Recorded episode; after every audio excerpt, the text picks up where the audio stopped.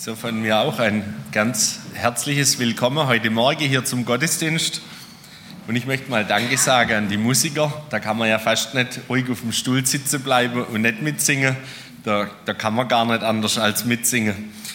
Ja, und das Thema, um das es heute gehen soll, ähm, da habe ich so schon in der Vorbereitung gedacht, ja, ist das denn eigentlich so relevant für mein Leben?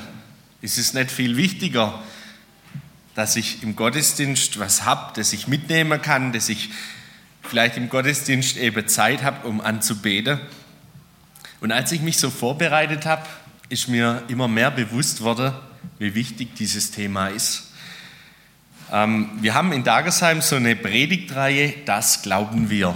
Die ist gerade momentan und die ist passend zum Lutherjahr dieses Jahr wo es einfach um so Grundsätze unseres Glaubens geht. Bei all dem, was man so Woche für Woche mitkriegt, wo manchmal vielleicht auf den ersten Blick auch so ganz abstrakte Dinge dabei sind, die man so im alltäglichen Glaubensleben eigentlich eher auf die Seite legt.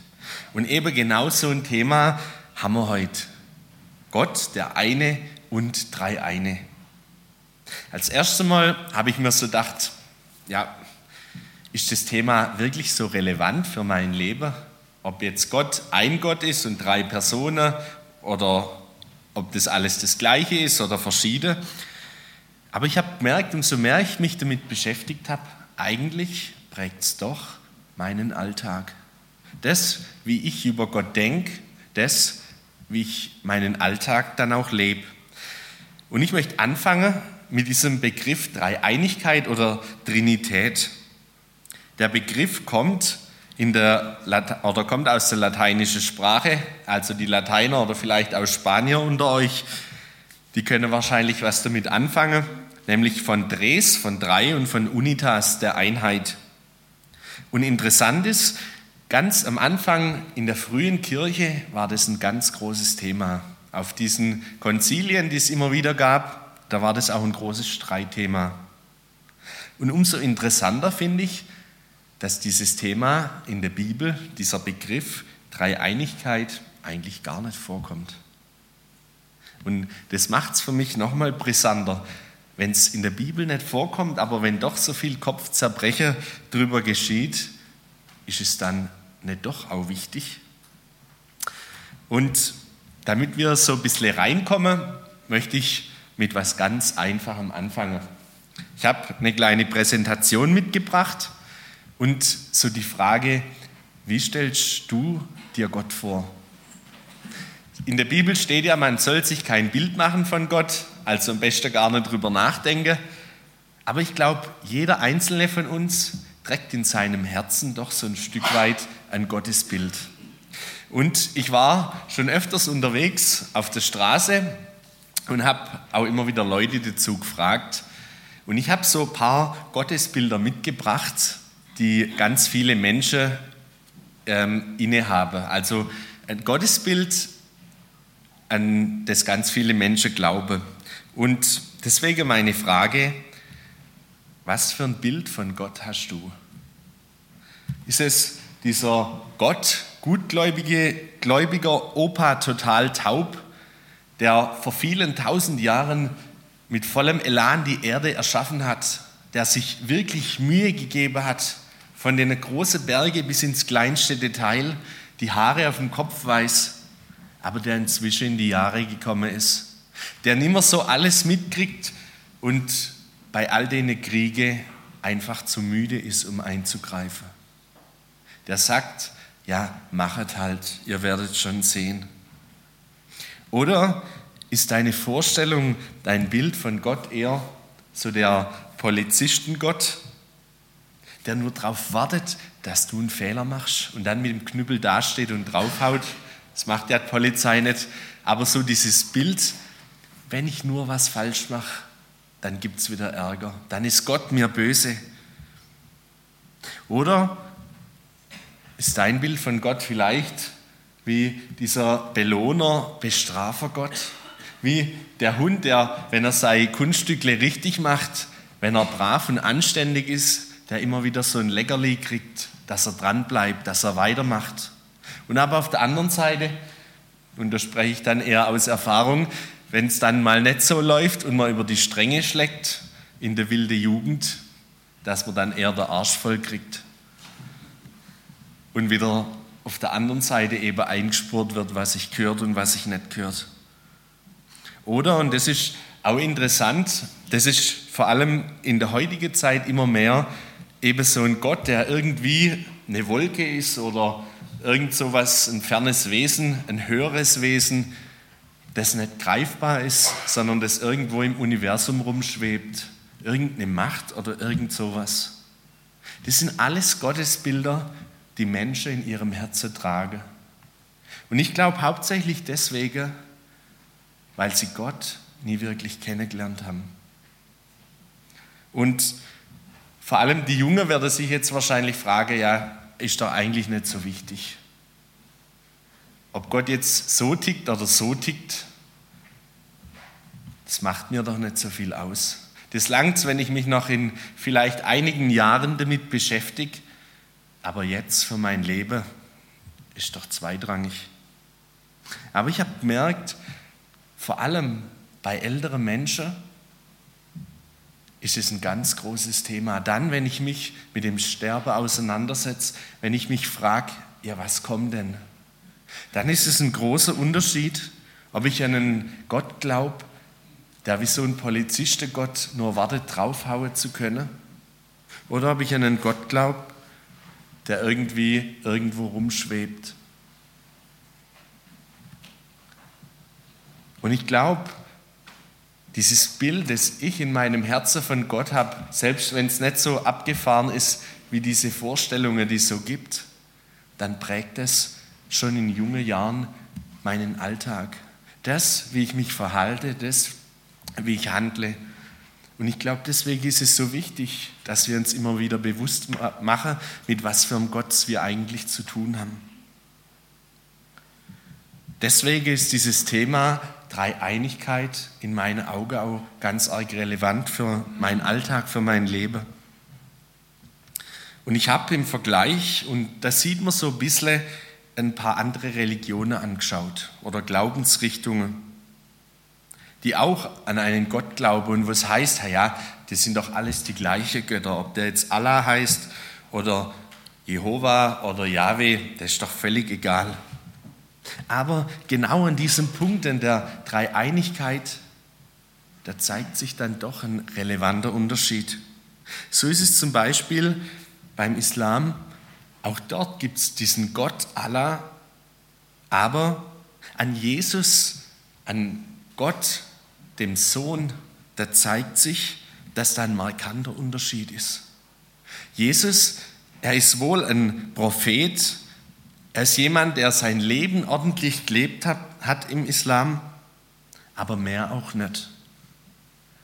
Jesus, er ist nicht gleich Gott.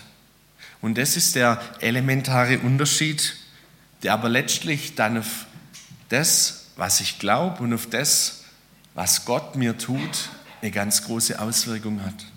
Jesus als einfach nur ein etwas besserer Mensch, der vorbildlich gelebt hat. Und auch bei den Zeugen Jehovas ist es ganz arg interessant. Jesus ist auch dort nicht der allmächtige Gott. Er hat zwar eine Königsposition inne im Himmel, aber er ist nicht Gott. Und da gibt es so ein bekanntes Bild, das man vielleicht schon im Rallye-Unterricht die Jüngere oder so gehabt haben, diese Beziehung zueinander. Es sind drei Personen und es ist doch ein Gott. Und es ist interessant, die Eigenheiten dieser Personen, die sind grundauf verschieden. Jede Person ist einzigartig und ist unersetzbar durch einen anderen. Aber doch ergeben alle drei Personen Gott. Jede Person ist Gott. Und ich möchte am Anfang so einen biblischen Beleg erspringen und dann gegen später noch ein bisschen praktischer werden.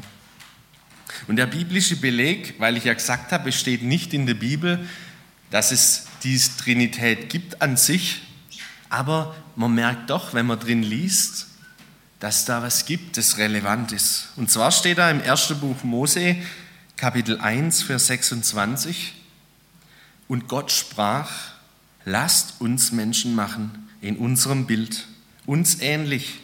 Sie sollen herrschen über die Fische des Meeres und über die Vögel des Himmels und über das Vieh und über die ganze Erde und über alle kriechenden Tiere, die auf der Erde kriechen. Da fängt Gott an bei seiner Schöpfung und er sagt, hey, lasst uns Menschen machen. Und das ist nur so ein ganz kleines Wort, dieses lasst uns oder zwei Wörtchen, aber da steckt was drin. Denn wenn Gott nur einer wäre oder wenn Gott zwei wären, dann würde er sagen, lass uns. Aber das ist die Mehrzahl und es müssen mindestens drei sein. Lasst uns Menschen machen. Und es zeigt zugleich, und da gehe ich nachher noch drauf ein, dass diese drei Personen schon vor der Schöpfung da waren. Jesus wurde nicht erst geboren als Mensch hier auf der Erde, sondern er war schon vor der Schöpfung. Und interessant, auch in dem Neuen Testament erfahren wir so einen Hinweis in Markus 1, Vers 9 bis 11. Da steht, und es geschah in jenen Tagen, Jesus, er kam von Nazareth in Galiläa und wurde von Johannes im Jordan getauft. Und sobald er aus dem Wasser heraufstieg, sah er die Himmel sich teilen und den Geist wie eine Taube auf ihn herabfahren. Und eine Stimme kam aus den Himmeln, du bist mein geliebter Sohn, an dir habe ich Wohlgefallen gefunden. Es zeigt auch dort, der Sohn Jesus Christus, auch er ist ganz Gott. Und doch ist es, glaube ich, völlig schwierig, das so zusammenzubringen, dass ich von einem Gott ausgehe, aber der doch aus drei Personen besteht. Und ich habe da einen interessanten Artikel gefunden und noch ein Video dazu. Das Dumme ist nur der Video, der ist so versaut, den kann man nicht zeigen. Aber falls jemand das Interesse hat, ähm, also ist sehr vulgär aufgenommen, aber es ist interessant zum Verstehen. Denn Dreieinigkeit können eigentlich nur Physiker, äh, nur Physiker denken. Und ich möchte da kurz einen Artikel vorlesen. Als Physiker haben wir da einen großen Vorteil. Denn wenn wir danach fragen, was Licht ist oder was ein Elektron ist, dann sehen wir uns mit einem ähnlichen Problem konfrontiert. Licht und Strom sind aus unserem Alltag nicht wegzudenken. Und doch kann niemand erklären, was Licht oder ein Elektron ist. Wenn man genau hinschaut, das hängt nämlich davon ab, wie man fragt. Das heißt, welches Experiment das man macht. Bei Licht denken die meisten Menschen an eine Welle, wie ein Stein, der in einen See geworfen wird. Eine Welle erzeugt, die sich über den ganzen See ausbreitet. Bis die Amplitude, das heißt die Erhebung der Wasserwelle, so klein wird, dass man sie nicht mehr sieht. Also eine Welle. So ist auch ein Lichtstrahl eine Welle die sich unbegrenzt ausbreiten kann, zum Beispiel von der Sonne aus dem Weltall bis hier auf die Erde. Eine Welle ist also räumlich nicht begrenzt, es sei denn, sie wird durch Begrenzungen an der Ausbreitung gehindert. Elektronen dagegen stellt man sich gerne als winzige Teilchen vor, wie eine Mini-Erbse. Ein Teilchen hat einen bestimmten Ort und ist nicht ausgedehnt wie eine Welle. Nun steht der Physiker vor der Frage, ist Licht eine Welle? Ist ein Elektron ein Teilchen? Interessant ist die Antwort, ja und nein. Bei manchen Experimenten verhält sich Licht wie eine Welle, bei anderen dagegen wie ein Teilchen. Gleiches gilt für Elektronen. Und das, obwohl die Eigenschaften von Welle und Teilchen überhaupt nicht miteinander vereinbar sind sondern genau entgegengesetzt. Die Physiker nennen das komplementär, sich ausschließend, aber ergänzend. Und mit diesem Paradox müssen wir leben. Wir können die Materie und das Licht nicht verstehen, aber, und das ist das Wichtige, es ändert nichts an ihrer Existenz. Und ich muss ganz ehrlich stehen, äh, gestehen, genau so geht es mir auch. Wenn ich an Gott denke, wenn ich dieses Bild überlege und irgendwie versuche zusammenzubringen, dann muss ich im Letzten sagen, ich verstehe es nicht. Aber doch ändert es nichts an seiner Existenz. Ich möchte jetzt ein bisschen auf die Eigenschaften dieser drei Personen eingehen. Nämlich erstens auf Gott Vater, die erste Person. Wenn wir da in der Bibel schauen, dann finden wir folgende Punkte darüber. Gott, der Vater, er ist nicht geboren. Das heißt, er war schon immer, selbst da, wenn noch nichts war. Er ist auch nicht hervorgehend, sondern er ist immer da. Und in der Bibel steht, er schafft, er erhält, er trägt und er lenkt zusammen mit dem Sohn und dem Heiligen Geist. Alles, was sichtbar und unsichtbar ist. Das heißt Engel und auch Menschen. Er sendet seinen Sohn als einen Erlöser und den Heiligen Geist als einen Heiligmacher. Er ist der Richter, der über alle Menschen richten wird. Er ist der König der Könige, der Souverän. Das heißt, er muss sich vor niemandem für sein Tun rechtfertigen. Er kann tun und lassen, was er will. Und wenn man sich so überlegt, ich habe es vorhin kurz andeutet, wenn man, also so geht es mir, wenn man in den Bergen steht und dann von ganz oben irgendwo auf so ein Tal hinabsieht, da komme ich immer wieder ins Staunen. Wow, wie kann dieser große Gott so riese Dinger erschaffen? So riese Erhebungen und so tiefe Täler.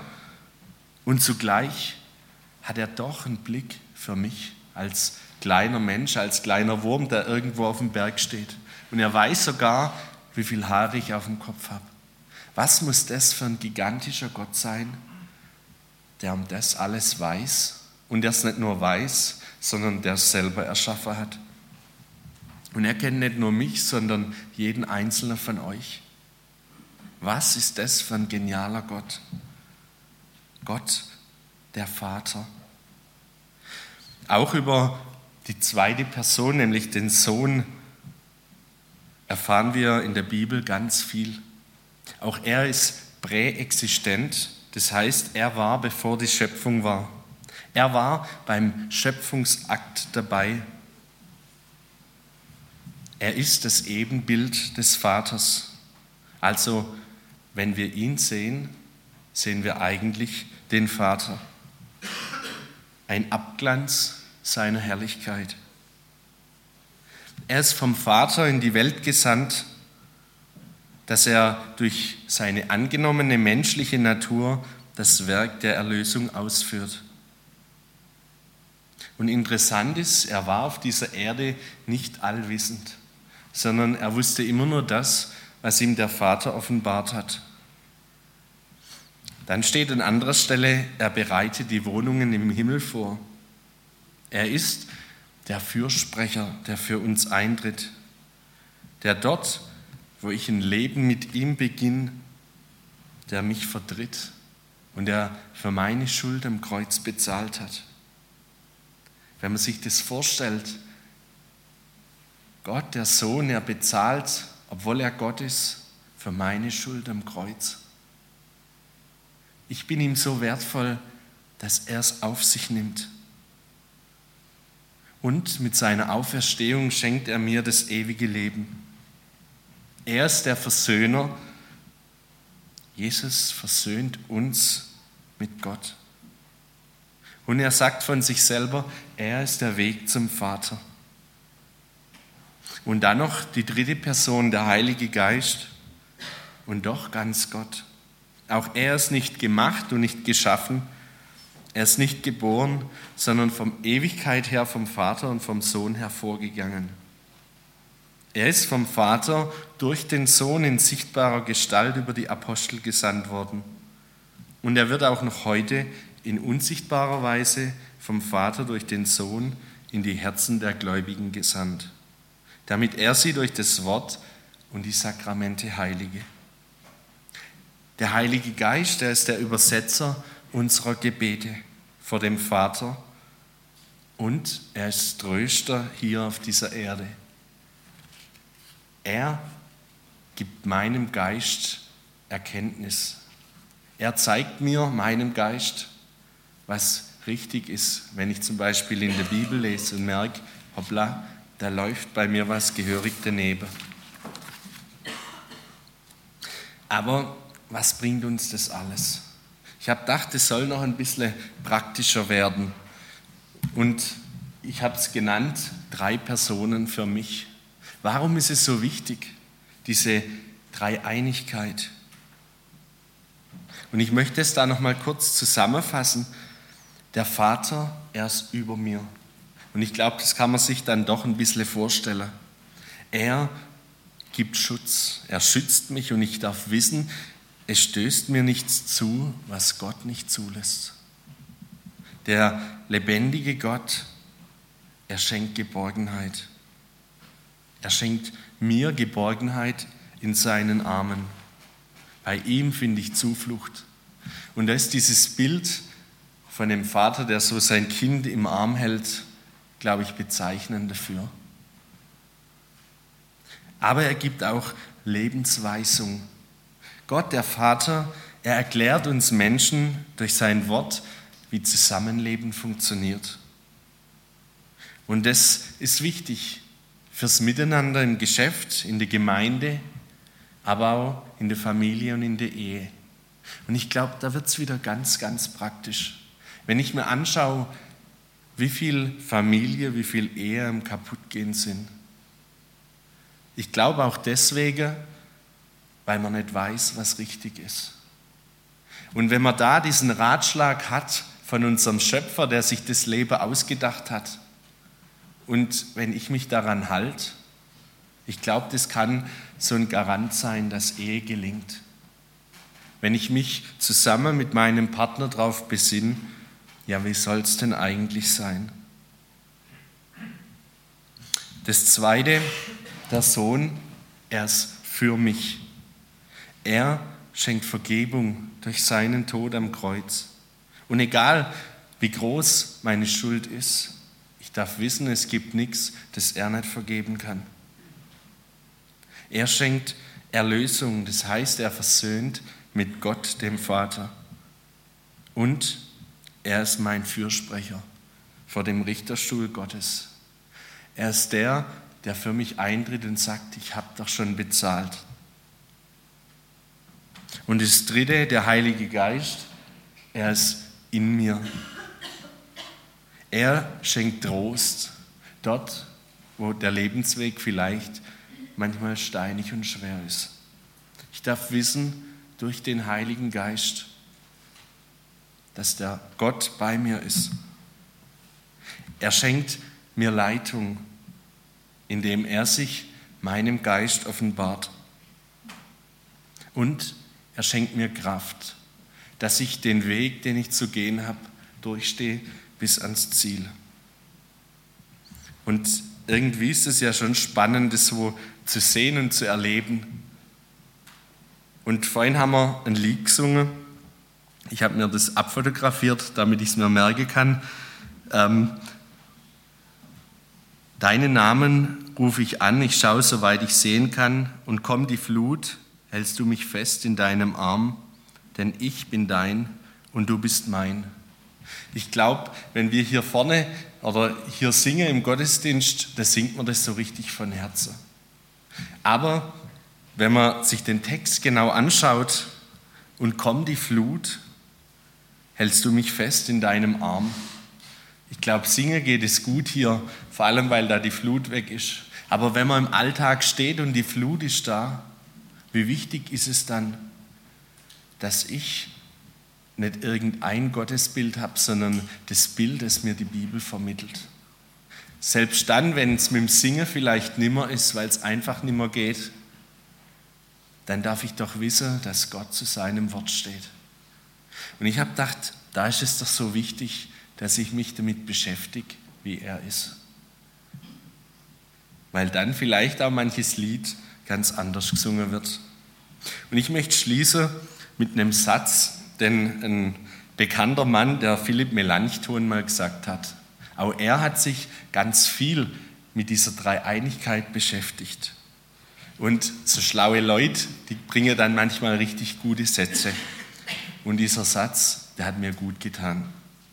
Der Philipp Melanchthon, nach all seiner Forschung, nach allem Denken, sagt er einst zu diesem Thema, die Geheimnisse der Gottheit sind besser anzubeten als zu erforschen. Dieser gescheite Mann, er hat es irgendwann entdeckt, dass wir Menschen das nicht zusammenbringen. Die Geheimnisse der Gottheit sind besser anzubeten als zu erforschen.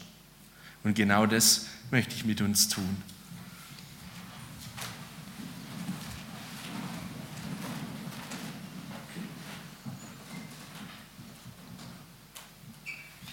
Vater im Himmel, ich möchte dir Dank sagen, dass wir dein Wort haben und dass wir ganz viel über dich in diesem Wort entdecken können. Und du siehst, wie es jedem Einzelnen von uns geht, wie wir unseren Alltag meistern und wo wir manchmal auch so richtig krass von der Flut bedroht sind, wo uns das Singen vielleicht auch manchmal vergeht. Aber Herr Jesus, ich möchte dich einfach bitten, dass wir immer wieder erleben dürfen, dass das wahr ist, was du in deinem Wort verheißt, dass du der lebendige Gott bist, diese drei Personen und doch eins, die wir eigentlich gar nicht begreifen können.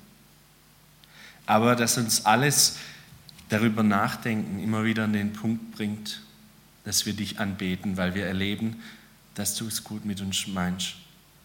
Herr Jesus, und so bitte ich dich um deinen Segen für jeden Einzelnen hier.